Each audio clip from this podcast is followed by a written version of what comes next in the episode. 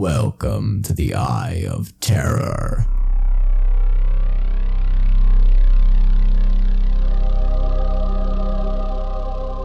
Hi, and welcome to episode eight of the Eye of Terror. I'm George. And I'm Alec. And we play forty K. So uh, we're excited because we finally got our copy of the Tau Codex. So we'll be covering our first impressions of the Tau Codex. Then we'll be talking about those mischievous magpies, the Blood Ravens. Yes. Alec, again, some of the lore behind um, uh, the Dawn of War stars. And then uh, we'll talk a little bit about some Black Library books that we're reading. And finally, we'll let, we'll end up with the worst battle report ever. And we'll explain that when we get there. But stick around. It's actually pretty fun. And uh, you'll get it when we say it's the worst. Hey, this week we got the Tau Codex. Alec, what do you think of uh, of the Codex? What are your first impressions? Okay, so these guys are one of the... Uh, wow. I mean, these mm-hmm. people are powerful. This is like ludicrous, the amount of firepower they can just spew out of every pore. I am, I've never played an army like this. And as you know, we're, we're collecting Tau and we're starting to build up a small Tau, Tau force. The standard, you know, sort of strength and A P is five. Like, you know, the pulse rifles that the yeah. Fire Warriors have are uh, strength it, five, A P five. And it seems to be like the majority of the weapons are strength five. Yeah. A lot of strength five shots and just an innumerable number of shooty things. Uh, I'm, I'm building up uh, a Hunter Cadre, you know, slowly building that up. So far, we've built a Storm Surge and painted it that. Now we have a Commander that we've painted and built. We've got one unit of Fire Warriors, actually two units of Fire Warriors. We've got one more unit of Fire Warriors and one more unit of Breachers to build. And we've built some Stealth Suits, and we've got another set of Stealth Suits, and we just finished uh, building and priming the Ghost Keel because we really want that uh, Stealth Cadre. That is one of the most powerful yeah. formations in the book. Yeah, and the I'm gonna avoid the flyers. The flyers are didn't don't bring anything cool to the Tau table. I think I'm just there's nothing there that interests me. Sun Shark and whatever yeah. that they're just not interesting. Might be interested in getting uh, a Riptide. Riptide, yeah, the Riptide seems to be armed to the teeth. Uh, we already have a Storm Surge, so we have yeah. half of the D A C A requirements for this army. Yeah, uh, and then might pick up some broadsides down the road. But as it is, I, I just wanted to try it with the Storm Surge, the Ghost Keel, two Stealth Suits, three units of Fire Warriors, one unit of Pathfinders, one unit of Breachers, um, and a Commander. And, oh, one unit of Crisis Suits. Yeah. Uh, actually, three units of crisis suits, or three crisis suits. Three crisis suits in total. Yeah, that should. If you guys can tell us, like, what are the optimal sort of loadouts for the crisis suits? I'm having trouble figuring that out. The optimal loadouts. Yeah, I kind of don't know. I don't know whether I should go with the missile pods or yeah, because the, they have a the lot of plasma. They're kind of they're really flexible. They're really flexible, and I don't know if I should turn one into a bodyguard and have two as you know independent crisis suits or what. I, there, there's just so many choices to load out. Uh, the Crisis Suits, which is cool. Yeah. But I'm overwhelmed and I kind of can't make up my mind. They're very flexible, so it's hard to determine, like, whoa, what what do I need? All right. So are, if you were to face, you know, a, a Tau, the new seventh edition Tau, uh, how would you prepare for this, Alec?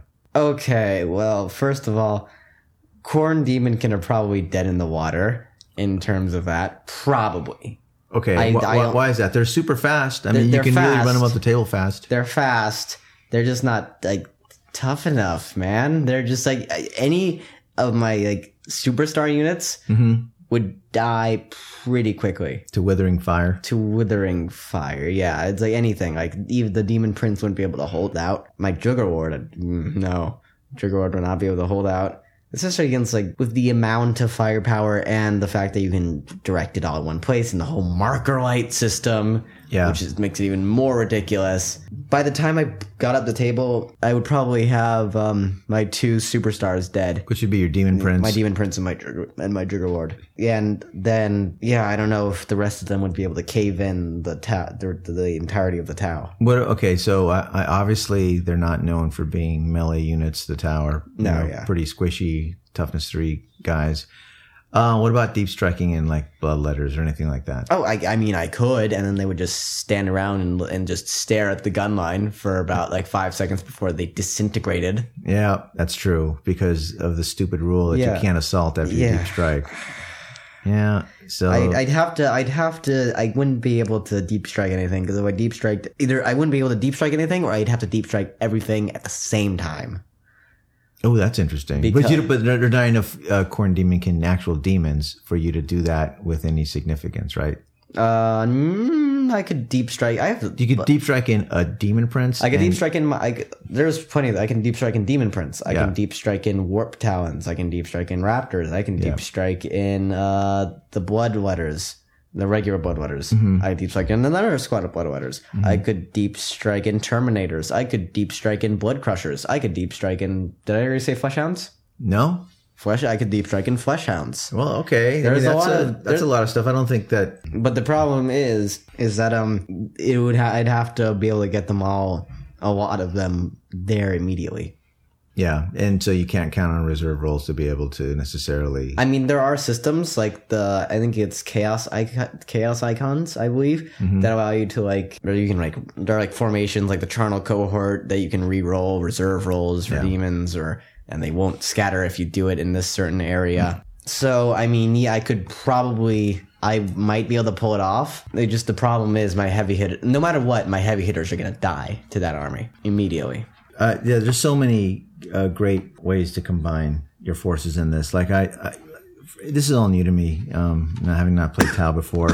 But, you know, I've just been learning about the what everyone calls a buff mander. And putting in signature systems as part of the, the that battle suit, you know, loadout, the command and control node, which allows you to, you know, re-roll any misses on your two hits, and then the multi-spectrum sensor suite, ignore cover with that, and then the Puritan Engram neurochip gives you, you know, a, a variety of different things, including monster hunter and tank hunter.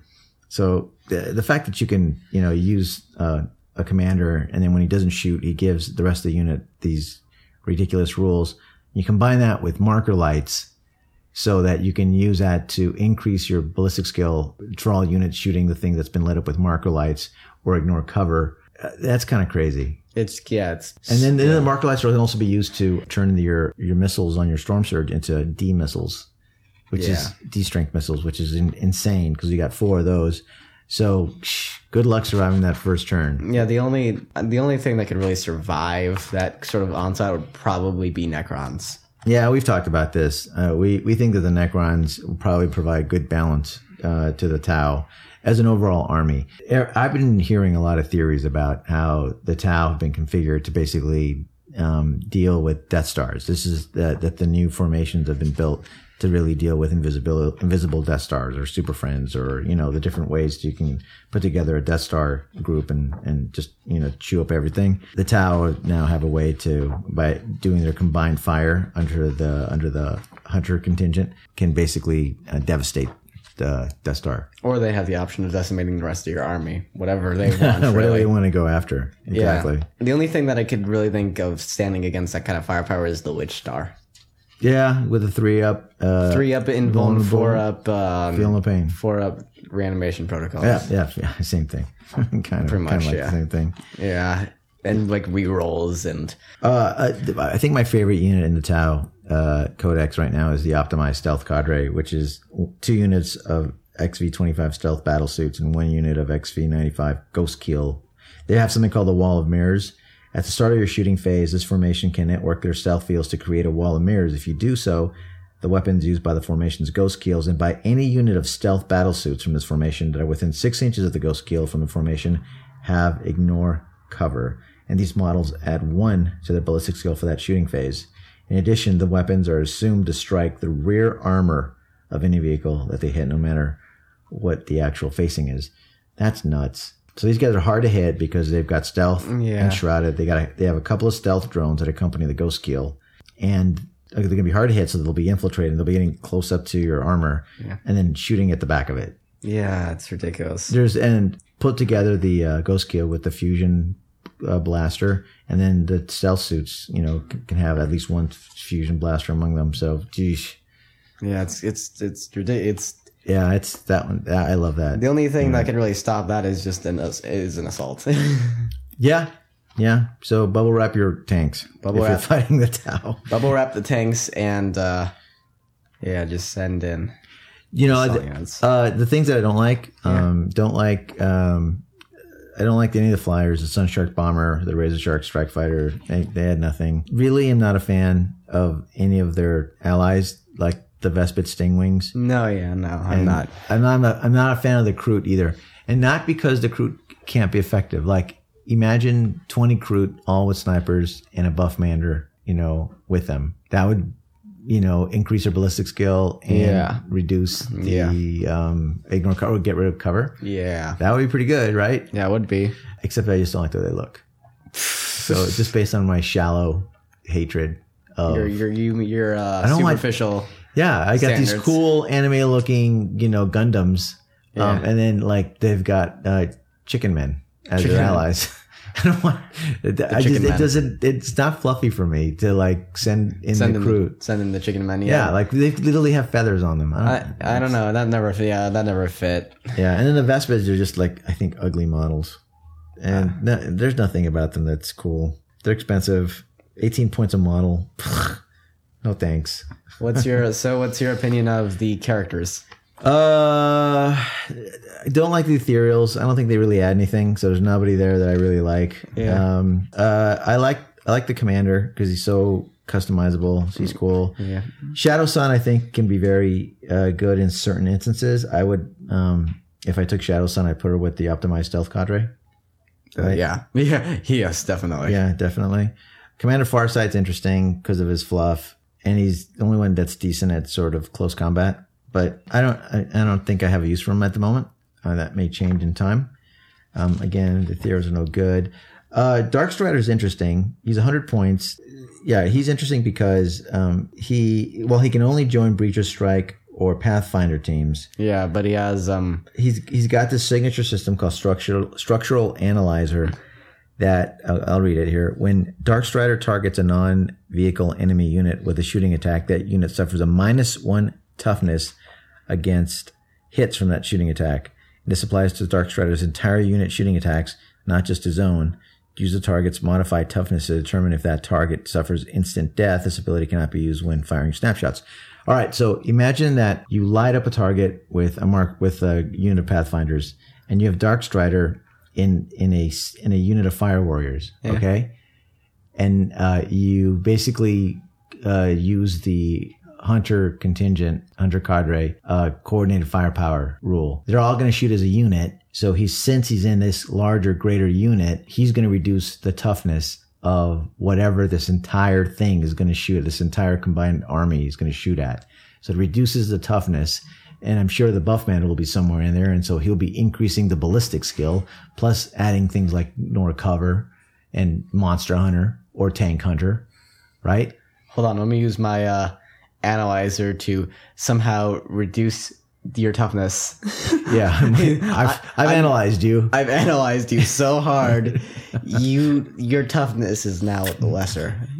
So yeah, Darkstrider I think is an interesting choice.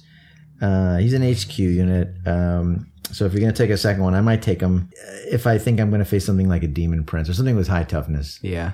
Mm, he's he's good. I don't think I need to have to have two H Qs, but if I did, I, I might take him over any of the other ones. Yeah, so I and I like the strike teams. I mean, I just like a bunch of, you know, strength five, A P five shots. To me, that's just just going to put some damage on on things that have Space Marine stats, right? Hold on, let me use our let me use my coordinated Chez. It's a coordinated Chez. So cheesy. Yeah, other units, um, drones are useful. Um, I'm probably gonna have mostly marker light drones. Um, I'm yeah. just gonna I'm gonna create an army that has just tons of marker lights. And you know what's even crazy? Okay, so besides the whole marker light insanity, yeah. which is in and of itself ludicrously good, right? We just have an artificial means of making ourselves better. um, besides that, uh, yeah, the whole um, jetpacks. Oh right, jetpack movement. Yeah, the fact the fact that you can move. And then shoot, and then move again. That's crazy. So you that's, can just pop out of cover, is, shoot, and then pop back into cover. That's just madness. No, that's cool. It, it's such... It's Chez on wings. The book itself is uh, pretty cool. They have great fluff. The artwork is beautiful. Uh, oh, yeah. I will. I'm, I'm really happy that uh, G W went back to actually using art when describing the actual um, units themselves. For a while, it seems like the only the only thing they were doing was yeah. putting pictures of the models when they were talking about the when they were giving the fluff on the on the units. But now, when the actual fluff portion of the book, they have yeah, beautiful like artwork to describe um, certain units. Yeah, yeah, yeah. Like look, look, the Fire Warriors look badass and. Um, these cool pictures of, you know, gunships and piranhas and... I love, um, I love the sort of sense of veiled niceness that the Tau have. Oh, you, oh, so, yeah, let's get into the politics of the Tau. Yeah, because the whole ethereal thing is, like, the shadiest. I don't know, aren't, aren't they the Bernie Sanders of the Warhammer world? No. I don't think... What? Even... They're just socialist? Politics. No, um... They're no, they're like really, really not though, because the whole caste system is like really not communist. That's true. The whole, I mean, like it's kind of platonic. Everyone like they're the Ethereals are the philosopher kings, and everyone has got a defined role. Yeah, and everyone, like everyone's pl- Plato's a republic, right? Yeah, except. That all of a sudden worked as soon as the Ethereals showed up, and there was like literally the whole story behind them. The Tau was that they were like while their technology advanced super quickly, their like cultural stuff didn't, so they had the civil wars. The civil war, their like big major civil war, was just broken up as soon as the Ethereals showed up out of nowhere. We're not even sure if the Ethereals are necessarily Tau. Maybe they're just like really persuasive speakers. And are able to bring unity. And then to there's the story people. Behind the Vespids. Oh yeah, talk talk about that. The Vespids. Okay, so when I think during one of like the first or second sphere of whatever expansion, expansion of expansion, the um so the so the Watercast diplomats are sent in. Uh, they don't make a lot of headway with the Vespids because the Vespids have such a weird way of thinking because they're insectile. So then the Ethereals are nice enough to provide special. Head, communication headsets, quotation, quotation, to um to the Vespids, who all of a sudden were like, oh yeah, to- totally, Tower awesome. Let's uh. So they put on the headsets, and immediately they're like, oh, we've seen the error of our ways. Yeah, it's we get it now. We're, it's all we're cool. Gonna, we're gonna work for the greater good with you guys. And the- thanks for these headsets. We'll just leave them on. Yeah, it's just so thoroughly.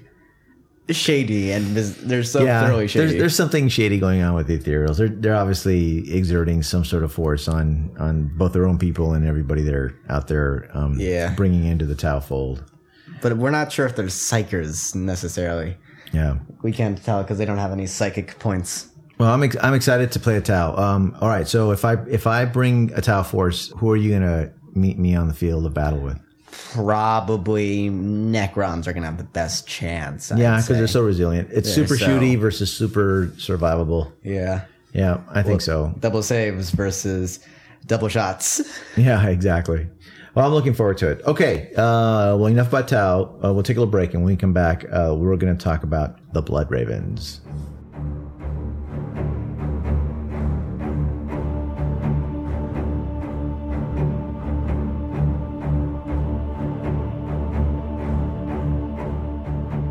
Hello, nerds. This is Veronica Belmont from the Sword and Laser, and you are listening to the Eye of Terror. And we're back.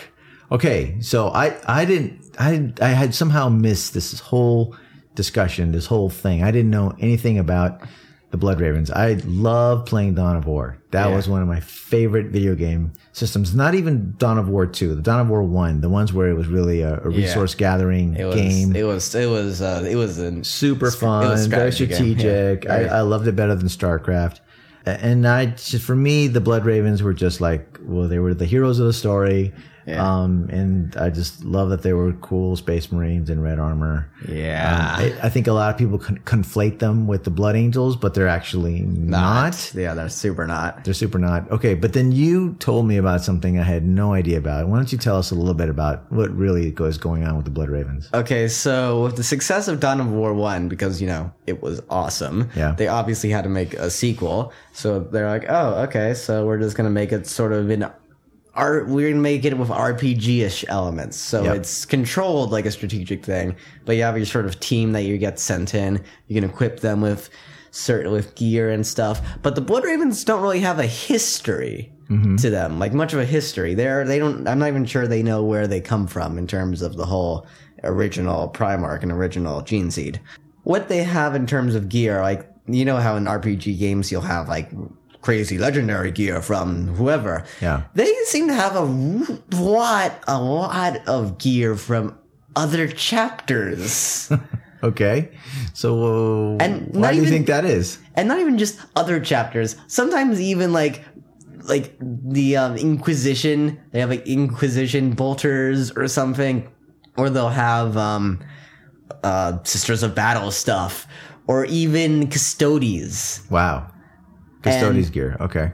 Fans have theorized that all of the Blood Ravens are just horrible thieves. who just steal relics from other chapters. Could think about it. I mean, maybe like a few gifts might be provided, but ancient relics, we know how Space Marines are with that. They are very protective of their relics, unless they're in the field of battle. So fans of the Blood Ravens have theorized that they are in fact magpies. Yes. That they actually go around and steal shiny stuff from all the other chapters that they, you know, fight alongside with. I mean, come on. Custodes armor. How do you even steal Custodes armor? Aren't they like the super Space Marines? You gotta be quick. Oh man, it's ridiculous. It's ridiculous. Uh, so uh, have there been uh, any memes or have there been any, uh, what, uh, what have you been. seen online about the Blood Ravens and the possibility that they're thieves? Uh, I've seen, there's been YouTube videos about it in which they've just stolen stuff. Like they stole, uh, they, like, they steal, um, I think they might steal Roboot Guileman in one. What, they stole a Primarch? They stole the Primarch.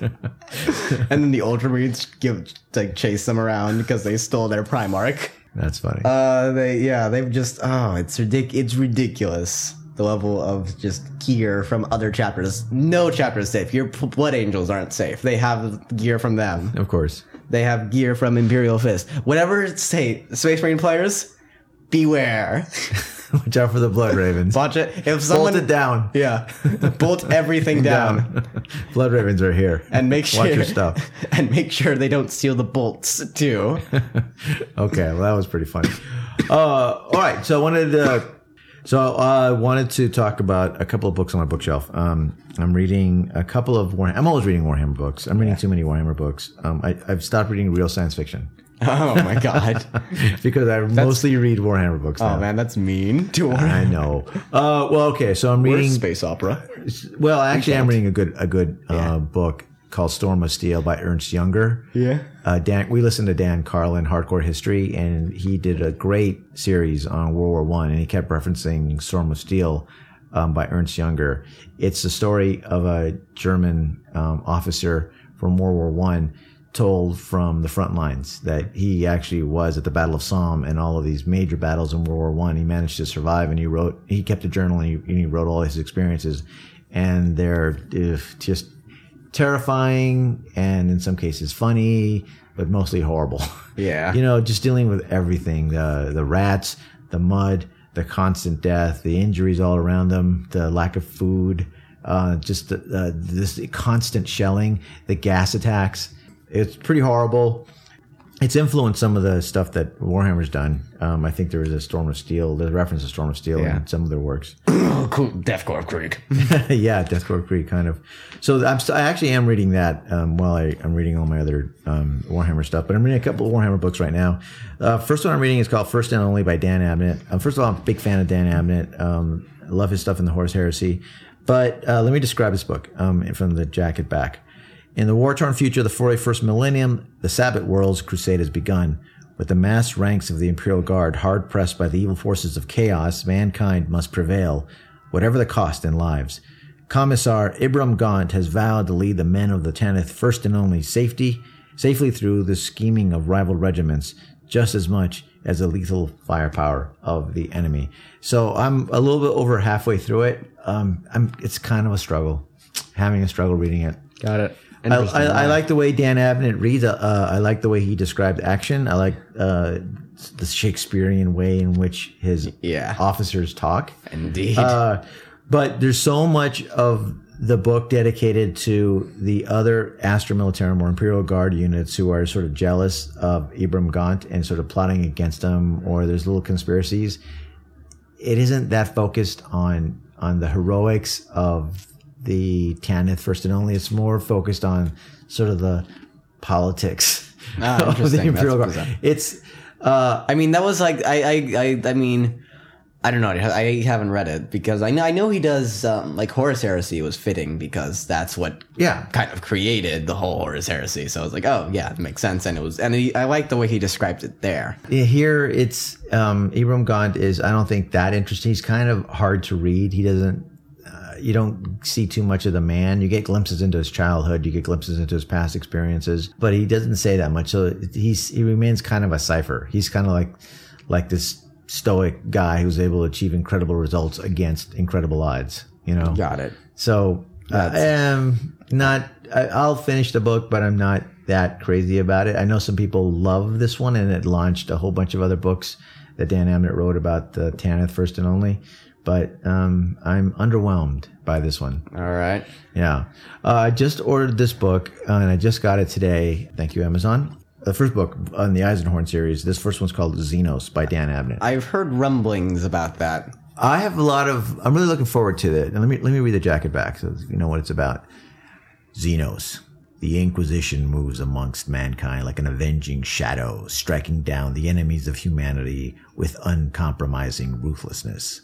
When he finally corners an old foe, Inquisitor Gregor Eisenhorn is drawn into a sinister conspiracy.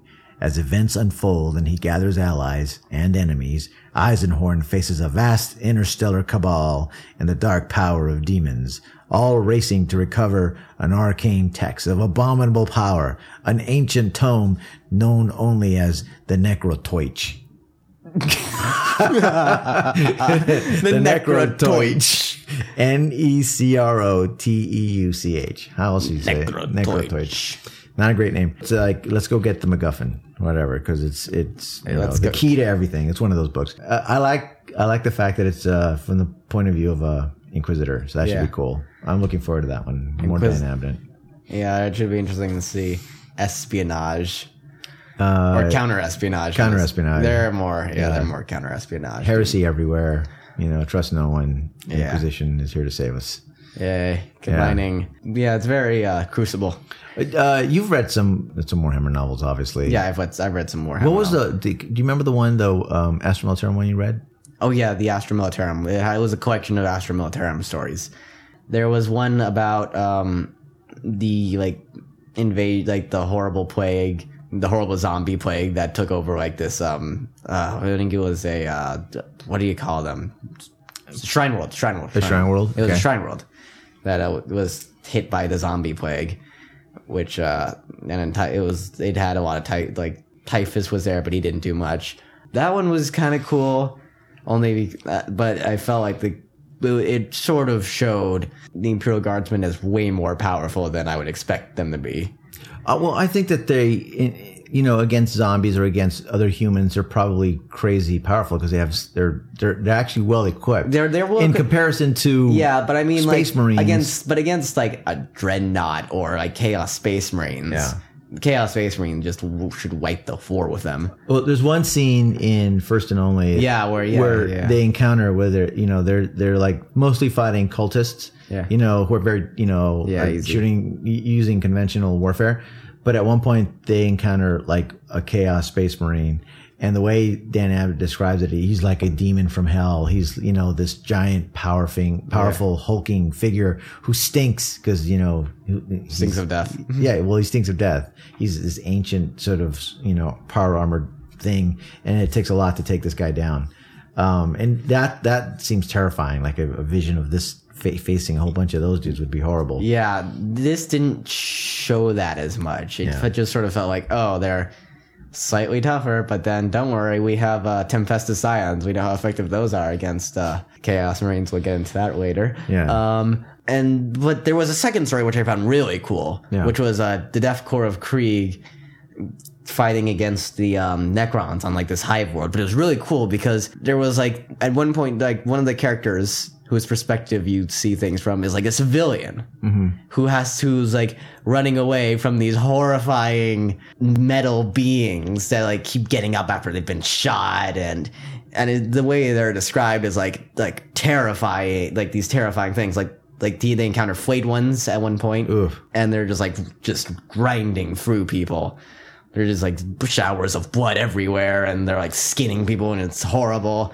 And this sounds great. Yeah, and like, and like as like the marine, it's like the um, gar- like as the uh, guardsmen are shooting them, they just keep like getting back up, and like their arms will just like reattach themselves. And it's, that's cool. I want to read that story. Cool. Do you remember the name of the book? The um, the compilation. Uh, yeah, I'm. Oh, I'm not sure the name. I can get. I can get it to you when I. Yeah, I can. All right. Just maybe we'll it, post it on our Facebook page. Hey, that that's a good time to tell you guys. Uh, come visit our Facebook page. A few of you. A few of you had.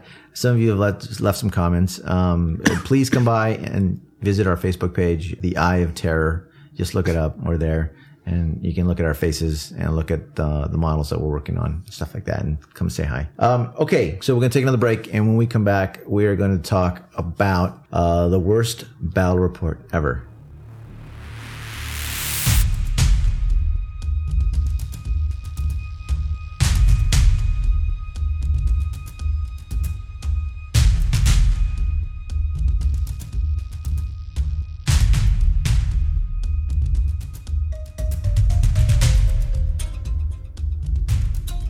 Okay, we're back. All right, so we decided to have a little fun and um, try something completely different. Yeah.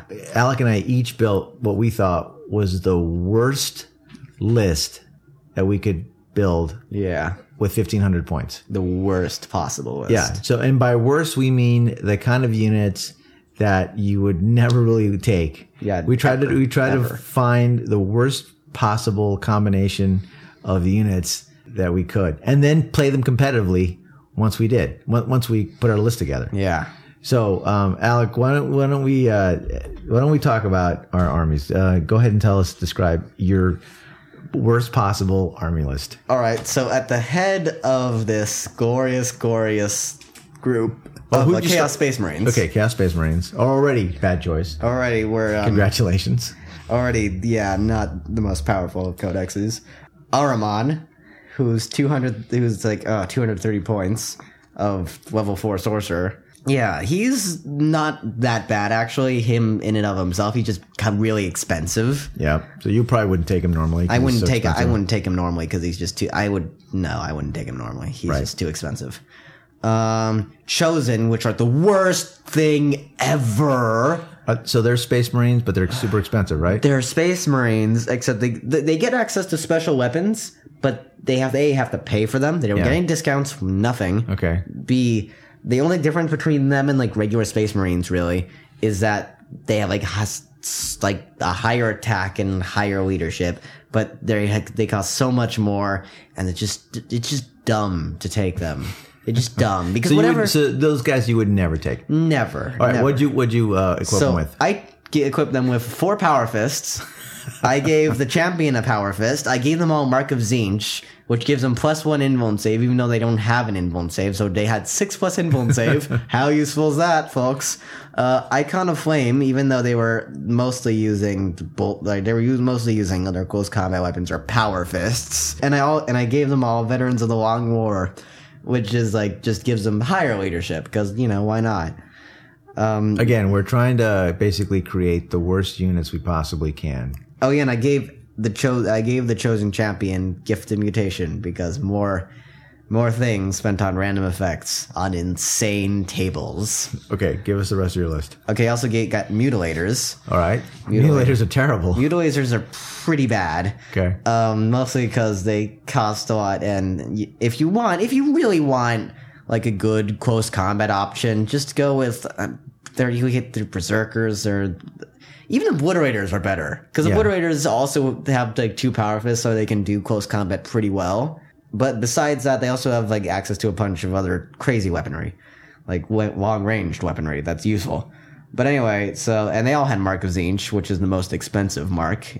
But they but they actually had an invuln save, so to get out a four plus invuln save, that's nice, I guess. And Veterans of the Long War, because you know, mm, yeah. Uh, also, two five hundred eighty points worth of troops. Okay. And it was only two squads.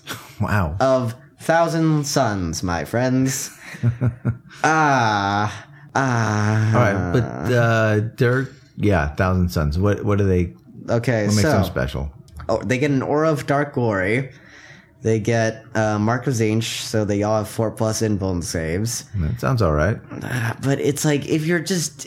It's, it's, they're, they're, it's wasted They're on more them. expensive than Plague Marines, who are way more tough. Yeah. Because Plague Marines get Feel No Pain, which is infinitely better than an invuln save. And they're toughness five. They're toughness, yeah, they're toughness yeah, five. So these, these guys are just toughness four. They're just, yeah. they're weenies, but with a four plus invuln save.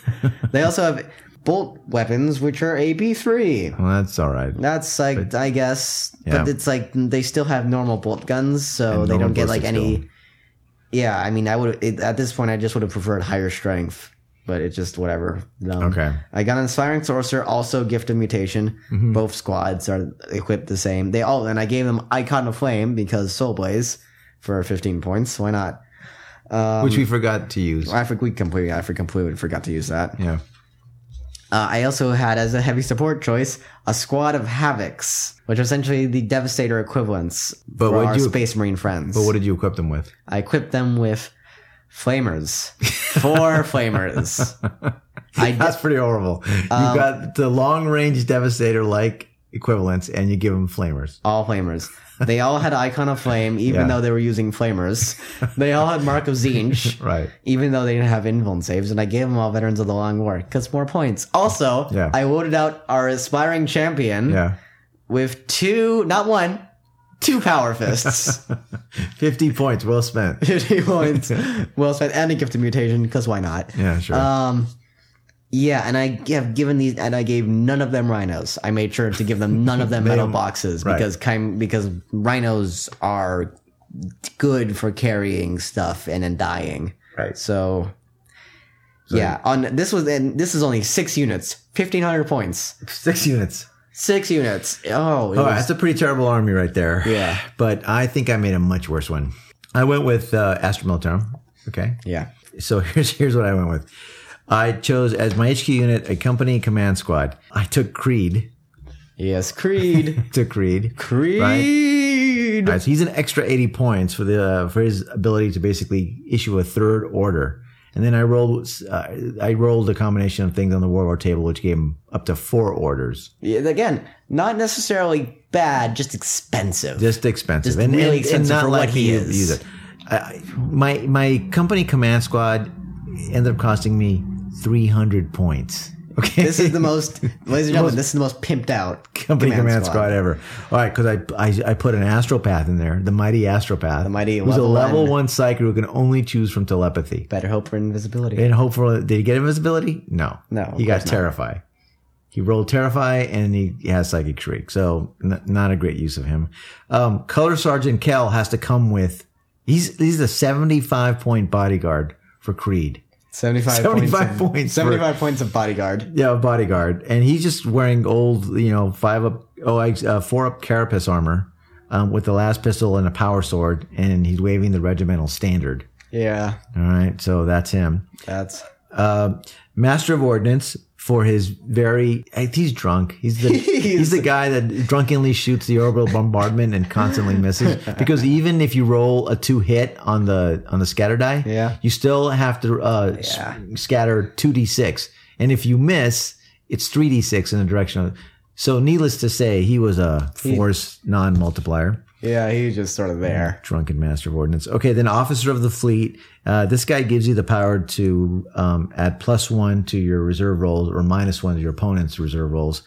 Kind of, kind of useless in most in most lists, but here well, it was. The, uh, I'd say I'd argue that he can be useful only if you're dealing with like ridiculous demon lists.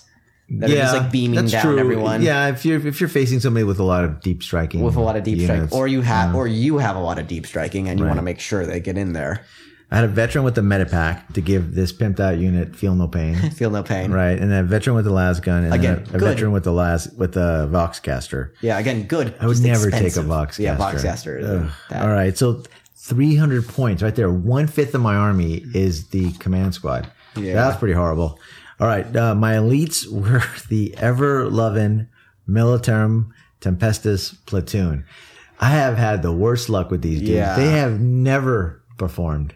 But I thought I'd, I put them in here. I, I gave the Tempestor a plasma pistol and a power fist because that's an extra forty points I could waste on that guy. Yeah. And then I didn't upgrade at all the uh, Tempestus Scions.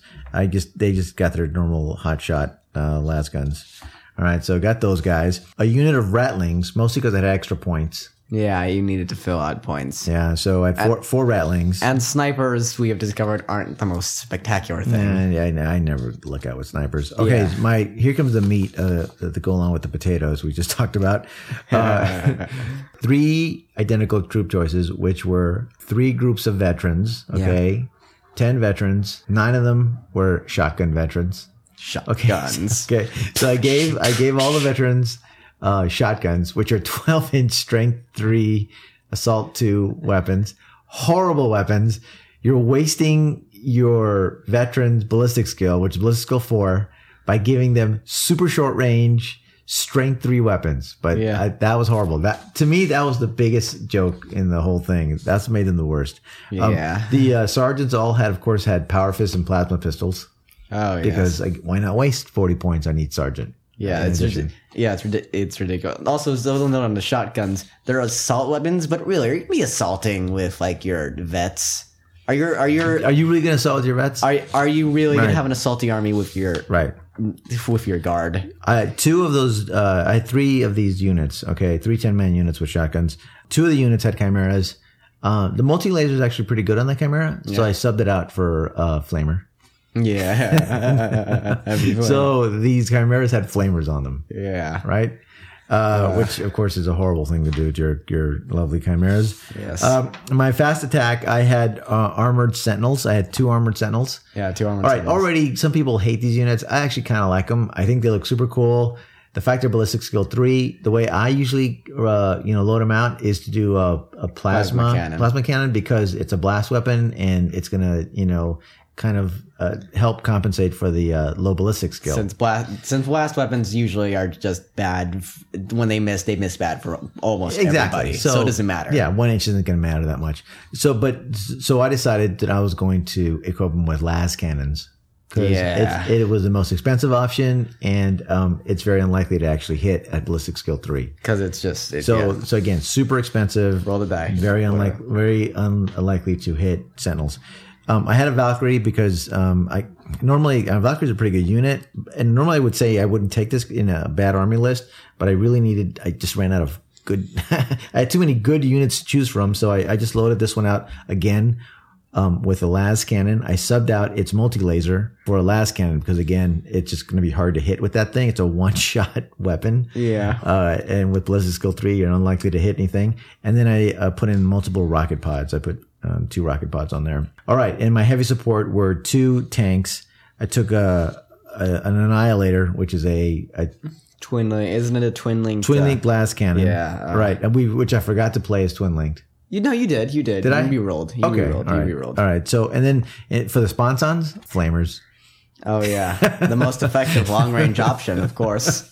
I put flamers on the tank. Ladies and gentlemen, never put flamers on your tanks. It's just, it's just dumb. It's just super dumb. But my last cannon annihilator had, had flame response on. And then I took an Eradicator, which had the uh, Eradicator cannon. And that actually was a pretty good cannon. It's a large blast, ignore cover, strength six blast. Yeah, but against Mer- against but against Marine, it's A P four, so they're gonna, all going to get their yeah, they're all going to get their armor saves. So it right, doesn't... and again, I put flamer sponsons because why not make it stupid? Um, yeah. So that was my horrible uh, Astra Militarum list. So in the uh, for my my psychic powers were terrify and uh, psychic shriek. Yeah, and then you ended up like like I ended up with a surprisingly good loadout with. Um, Okay, so I used Gift of Mutation on pretty much every single champion, and whatever yeah. I could, whenever I could give Gift of Mutation, I gave Gift of Mutation. Yep. Because those power, because those can be sort of psychotic powers. But I was surprised at what the Gift of Mutations achieved. I gave One aspiring sorcerer got shrouded, so that entire squad is now now had a better cover save. That doesn't really matter as much because, you know, they have their four plus invuln saves. Good if you're in ruins, so you get that two plus in cover save. Whoa! They I also got for my second aspiring sorcerer had the craziest luck. He got the multiple boons option, so he got and he got. which is D three plus one extra gifts, and he got the mo. He got four extra gifts. He got plus one weapon skill. He got plus one attack. He got plus one ballistic skill, and he got plus one wound. He essentially turned it turned him into a sorcerer, into an actual sorcerer. Yeah, he just didn't have independent character. Everything else about him, yeah, he was a sorcerer. I also got uh, shrouded for my double power fist guy, and. The the only bad one I really got was for the Chosen Champion, who got his ranged weapon got plus one strength, which is like whatever. He's like, how to, now I have a strength five bolt gun. Yay. Joy. Yeah, I got um I had to roll from the Tzeentchian table, which is the most worthless. It's ironic because that's one of the worst psychic tables, even though Tzeentch is supposed to be the god of sorcery. Uh, my the shrouded aspiring sorcerer got Breath of Chaos, which is an eh. Uh, it's a template weapon with po- it's a template weapon with poisoned. It's all it's all right. It's like I'd rather have like a I'd rather take a Helldrake's. I'd rather take a Helldrake any day, but mm, it's all right. Tzeentchian Firestorm, which is mad because it's D six plus one strength blast with no A P, which is ludicrous.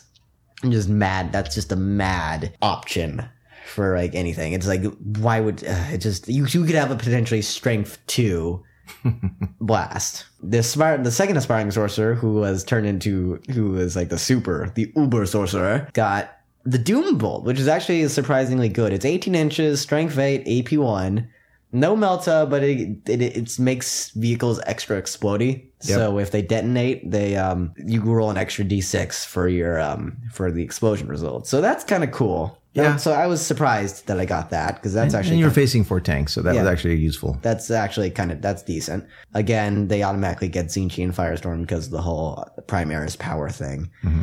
Ahriman, if I remember correctly, got Molten Beam, which is a melta blast. I gave I decided to make him a very fluffy Ahriman in that he was Mister I'm going to burn your eyes with magic, man. And and yeah, and because it's not the best uh, yeah, discipline, the best. You, you went with pyromancy. I know, yeah. It's like if you're going to go with a sorcerer, go with like divination and then put him with like a cool right. unit.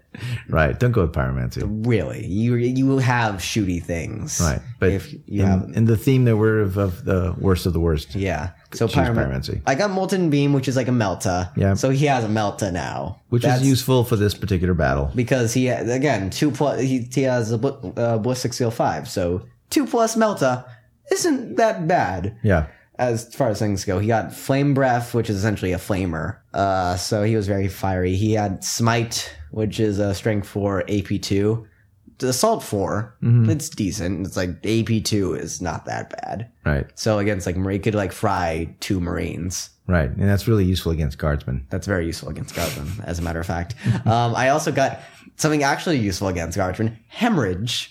Oh yeah, that would be normally. Yes. Normally that would be useful against hemorrhage because yep. because it um it's weird. It's a weird thing because you ha- rather than having any actual stats, it forces the opponent to take a two toughness test for a specific character that you choose. And if they fail it, then... And, and if they fail either one, they get wounded. And yeah. if the wound takes them out as a casualty, or both wounds take them out as a casualty, depending on what happened, uh, then you get to continue the process with one roll each until either A, all of them are dead, or B, someone survives. Yeah, uh, not my favorite power. But Not not the favorite, but yeah. against, like, low toughness, it can be decent, but yeah. it, it's warp charge, too, so I don't know. Yeah. So we rolled to choose table sides. Uh, I chose... Uh, we had a table side with, with... with The table is basically our standard four by four. We had one big um, sort of church-looking building in the middle to block line of sight. Uh, one side of the table was, you know, sort of like it had the Firestorm readout, and it yeah. had, you know, it was very military-looking li- like, and the other one looked very civilian-like. I chose the, for fluffy purposes, I chose the the, the one mil- with, with the militaristic side one. and park my tanks there. So I got to deploy second. You you won the roll off, so you got to deploy. I got yeah, I deployed first. Deployed first, and then I I couldn't get seize the initiative, so you went first. My first turn was essentially I I just marched up the table and that's it. Yeah. I info. I thankfully Ahriman, who's one of the few useful units in my army, had um and his warlord trait allowed him to infiltrate D three units, so mm-hmm. I got to infiltrate two units: my mutilators and my flamer carrying havocs. Yeah, that was that was good. That, that was good. That actually that actually helped. Yeah, you want to get your close up guys close up. Yeah. During my turn, I um I had positioned my army basically on the left flank. I was going to put the the weight of my attacks into one. My my my plan was that I was going to um slowly try and roll up one flank. You were kind of sp- not spread out, your army. Yeah. So I wanted to concentrate on the left flank and then move up the table that way and then eventually take you out. We were playing um Purge the Alien. So it was all, yeah. all kill points. Again. Of all things. Of all things. You have six quote unquote elite units. Uh, yeah. Right. I had eleven squishy units. Yeah. Right. So, so. this totally favored you. That's favored, yeah. Immediately, yeah. It was immediately I knew that I was already horrible, alien. Even more of a disadvantage now because it's just kill points, and I have eleven things to kill, and he's got six tougher ones. So, but I, so I, I put all my units up one. So during my turn one, I kind of uh, rolled up my chimeras. I disembarked my shotgun vets. Yeah, and they started shooting at your uh, your havocs. Uh, and they end up killing a couple. They killed two. Yeah, they killed two. They killed two with his overwhelming shotgun blast. Shotgun. Right. Um, L- looks far cooler than it sounds. That it actually was. Looks, yeah, it was. Sounds far cooler.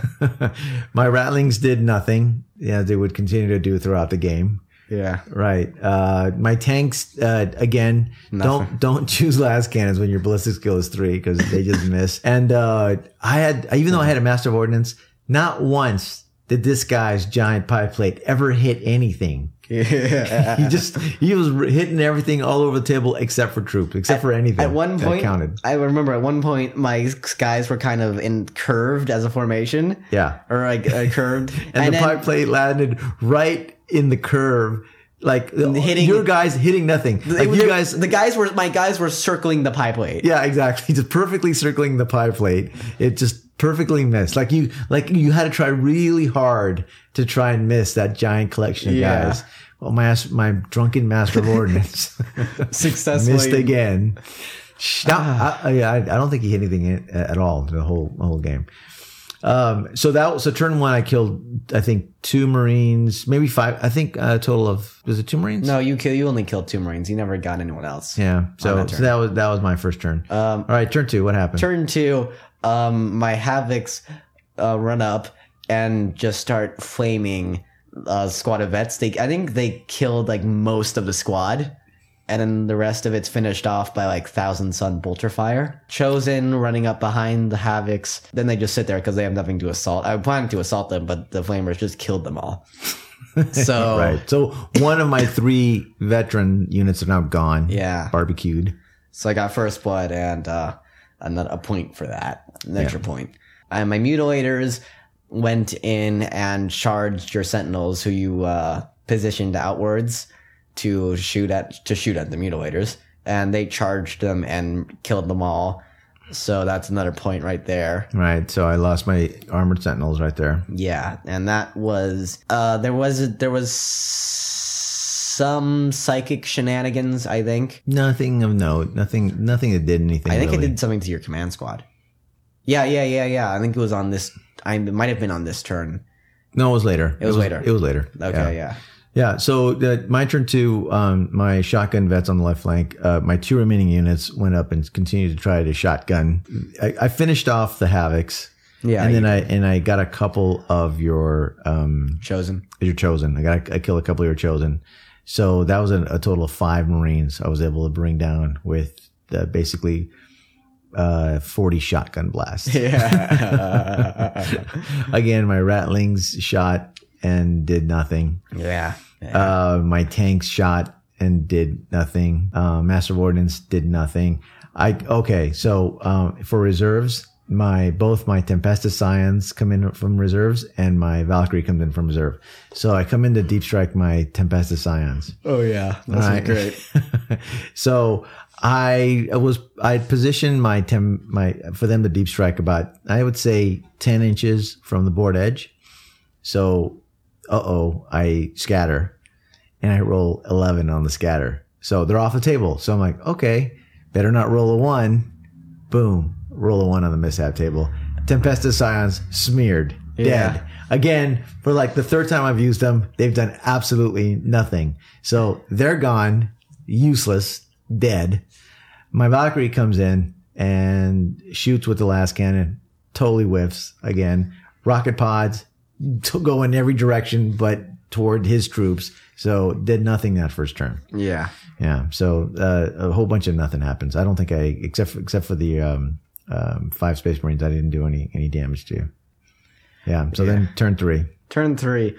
Um, Ahriman, I believe, I believe this is the turn he did it, who had joined the Shrouded um, Sorcerers squad because, you know, cowardly sorcerers. Anyway, he had, um, since he also had Tzeentch and Firestorms because he... um.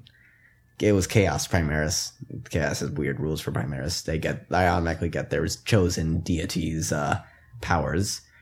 Anyway, so he actually used the Tzeentch and Firestorm, the mad, since it was the only thing I could really do it, anything with, the only thing that was in range, the, which is like the most mad of the powers that I had. I, it was, I rolled D, a D six, it was a strength four hit, and I hit, attacked um, the command squad, and I think I cleared like um, three or four dudes with that one. Uh, you killed three of the command squad. Yeah, I think I killed, yeah, I killed. You killed uh, the, the doctor. I killed the doctor. I killed... Um, uh, the officer of the fleet. Yeah, I killed the doctor. I killed the officer of the fleet. And you killed the Voxcaster.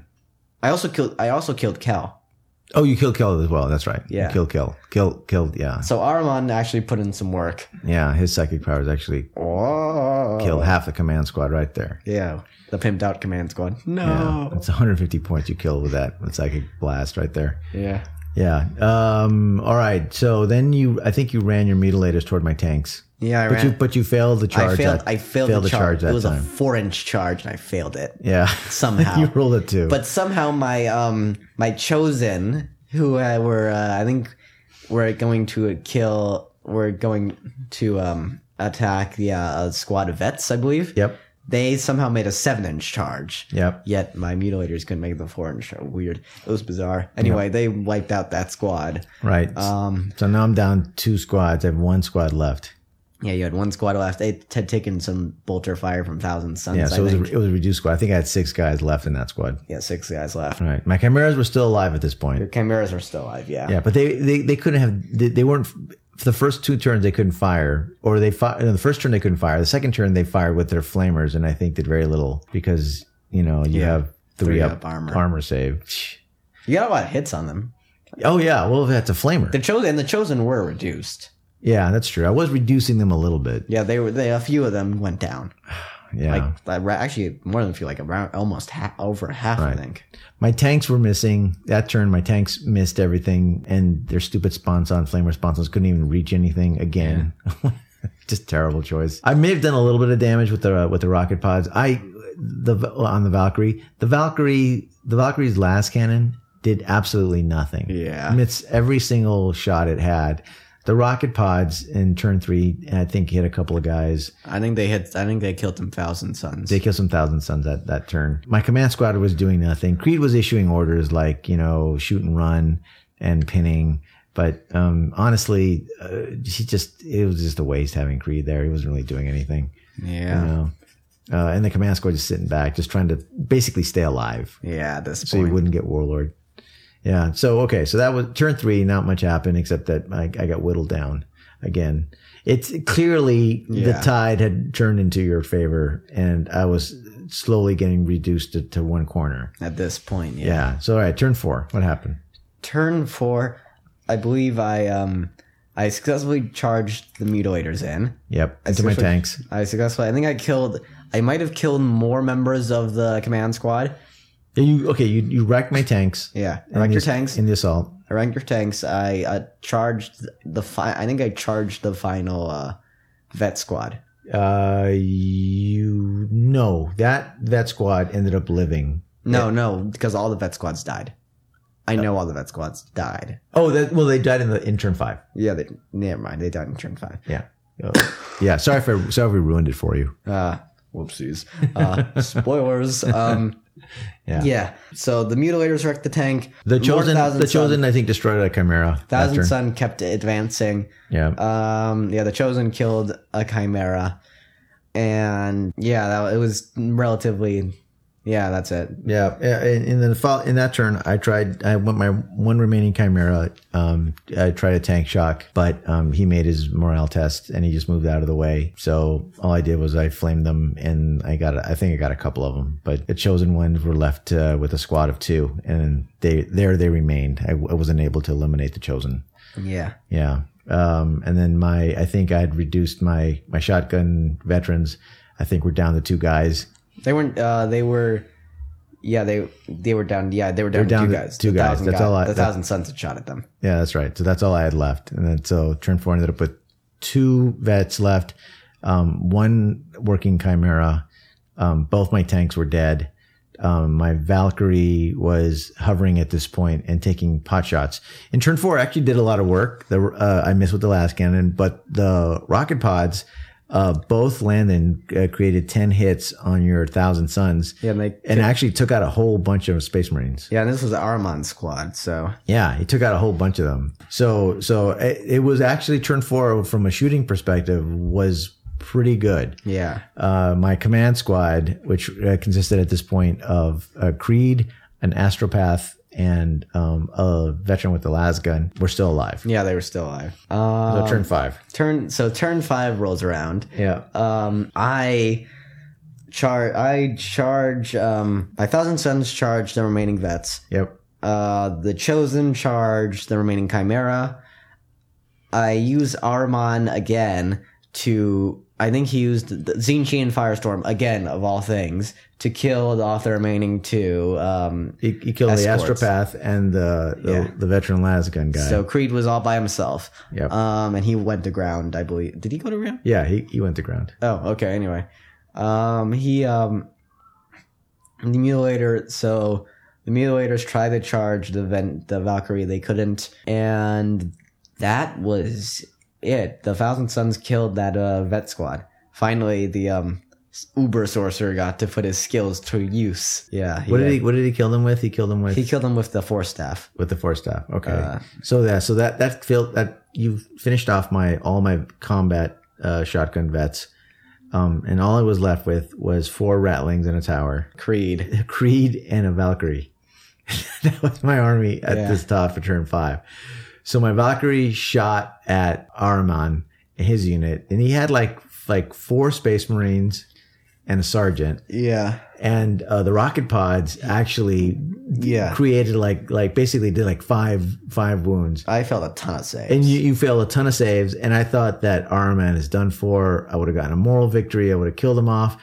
But you made every single one of your lookout sirs. I made every single one of my lookout sirs, oh yes. God. So, he, but it reduced our, I think we, our man at this point had one. He had one, one wound left. One wound From left. Combined fire, he had one wound left. One wound left. My ratlings were unable to finish him off, so it was up to Creed. It was, so Creed was in the Firestorm readout, and so he jumped the fence, made a six-inch charge, cigar blazing, and started punching Ahriman. He challenged him to a duel. He challenged Ahriman to a duel. But Ahriman had one wound left. Yeah, Creed is a three wound character. Yeah, who's unfortunately he's, uh, he's weapon only, skill three. He's weapon toughness skill. three. Yeah, he's only toughness three. He's weapon skill three and toughness three, which kind of contributed to what happened next. Yeah. So what happened um, next? What happened next was he. So Ahriman gets charged. He has higher initiative. He has initiative four. So he goes first with his four. He also is the black staff of Ahriman. Is plus two A P four, so he just swung. He swung. He hit four times. He hit four times. He wounded twice. He, um, yeah. Creed only made one five up save, but since the plus two strength doubled out Creed's toughness, That was it for Creed. That was it. Yeah, he tried to make his five-up refractor save, um, and unfortunately failed one of them, and it, he got doubled out. So that was the end of poor, useless Creed. Poor His military Creed. career came to an end at the hands of Ahriman the Sorcerer. Ahriman the Sorcerer. Ironically, in close combat, of all things. Oh, no, no one would expect that. Them, neither, neither of them, them are two, close combat. The two generals commence. of the army, of the worst armies we could put together, ended up in, fit, in the fifth turn, facing off and beating each other up. Yeah. Yeah. So that, that pretty much it. We rolled to see if the game continued. The game did not continue. Of, of course, because it couldn't, t- it, it had to have stopped there. Yeah. That, there was no possible way I could have won at this point. Well, and, bes- and I, besides, all I had left was the Valkyrie and Ratlings. And besides that, how else do you end off a game but with honorable combat? That's right. Between the two generals of the army. Exactly. So, uh, so that was actually really fun. Coming up with the worst list you possibly can is actually hard. Yeah. But really fun to do. Um, let, let us know if you guys have any ideas for what would constitute a fifteen hundred point terrible list, the worst yeah. list you can think of. The worst. Yeah. Of we, the worst. Because we might, in a subsequent episode, we would love to see a player list if we can. We have Space Marines, we have Necrons, we've got Astra Militarum, we've got Skitarii. Yeah. What else have we got? We've got a Khorne Daemonkin. We've got Khorne Daemonkin, yeah. Yeah. So if you guys come up with great lists, uh, we'll, we might we might do this again. So, anyways, that was our that was our battle report. Um, hope you enjoyed it, and that was our show. Hope you enjoyed it too. So uh, thank you all. Uh, if you have any uh, comments, please send us an email. Uh, we are at the Eye of Terror podcast at gmail dot com. And also look up, look us up on Facebook. We have a Facebook page there. Please say hi. If you're on iTunes, uh, we'd love for you guys to leave a review. Uh, it helps us in our pod, in our uh, podcast ratings. Uh, other than that, we'll see you guys in a couple of weeks. I'm George. And I'm Alec. And we play forty K.